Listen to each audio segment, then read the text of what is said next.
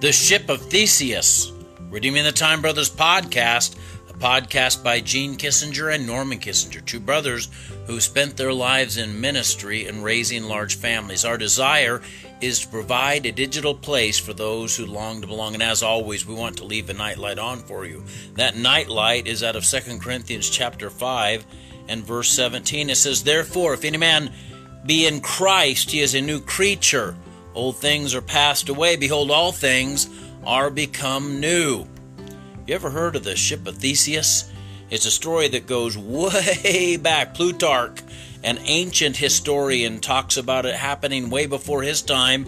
And apparently, there was a hero named Theseus, and I'm probably saying his name wrong because I can't say American names right. But Theseus apparently went out and did several labors, uh, impressive feats, fighting the Minotaur and other kinds of things, this uh, Greek hero.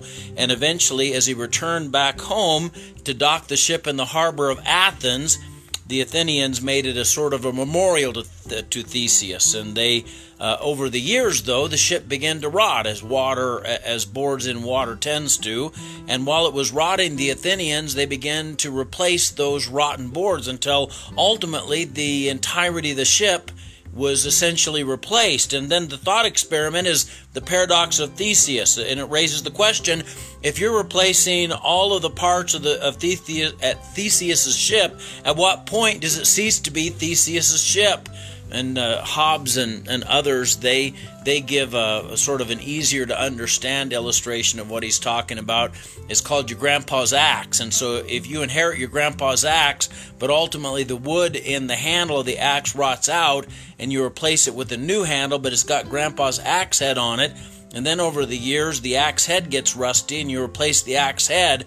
At what point does it stop being grandpa's axe? And so, and it's just a thought experiment. Uh, the, the, various ways have been described to somehow uh, answer the question uh, to when Theseus's ship ceases to be Theseus's ship. Uh, probably uh, uh, Plato, had his answer, Aristotle, excuse me, his answer was that things exist in forms and and there's the form of the thing and then the material actual material of it.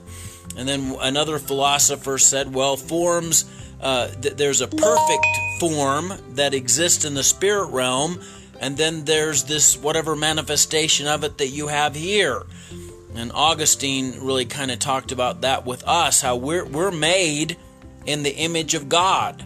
You and i are made in god's image and, and that there exists in the mind of God, the heart of God, a perfect Gene Kissinger, one that doesn't have dry rot, one that doesn't have any imperfections, one that's complete and perfect.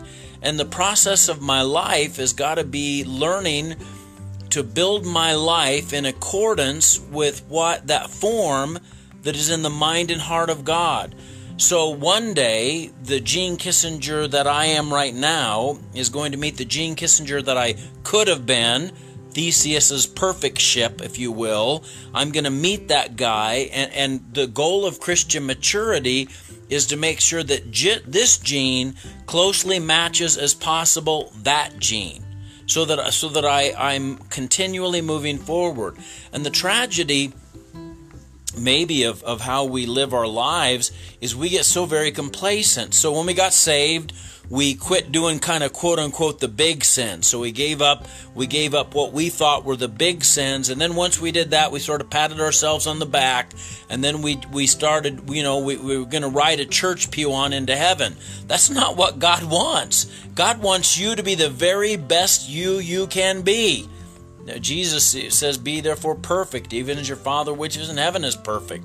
Uh, we're ca- constantly called in the New Testament to be victorious, to be overcomers, to, to grow in the spirit realm. We're, we don't want to just try to coast into heaven. That's ridiculous. And so the verse that Paul gives here, it says, Therefore, if any man be in Christ, he's a new creature.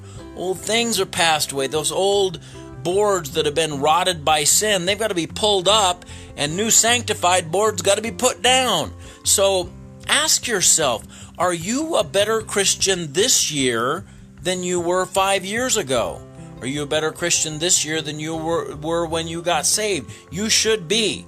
And you should have, a, you should be desiring to disciple yourself so that one year from now you're a better Christian than you are right now.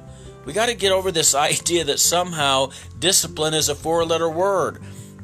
Discipleship has within it this concept of discipling your life, of following Christ and ordering your life in a way that is well pleasing to God. And I would say that well pleasing to God is becoming as close as possible to the Gene Kissinger, to whoever what your name is, to whatever the, God's concept of that mature person is in heaven, you get as close as you can to that before you die.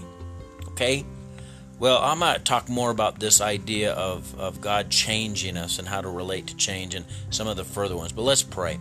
Dear Lord God, I thank you for this day, and I thank you that you haven't given up on us, God. You know we need to change. You, you, know we're not good at it. You know we stink at change. We hate change. And we're, we're willing, unfortunately, to live with dry rot in our life. And we want you to help us to tear those old boards out and replace it with brand new stuff we, God, we want to be new creatures with new features. We we want to be something that's well pleasing to you. God, mature us and grow us so that the person we are, when the, when the person we are meets the person we could have been in heaven, we're not terribly disappointed. God, I thank you for all that you've done. I pray that you'd help us to live lives so that you can say to us in, in truth and honesty, enter into my rest, thou good and faithful servant. In Jesus' name, amen. Hey, God bless you. You have a great night. God loves you, but more importantly, Jesus. I mean, I love you, but more importantly, Jesus loves you. God does too.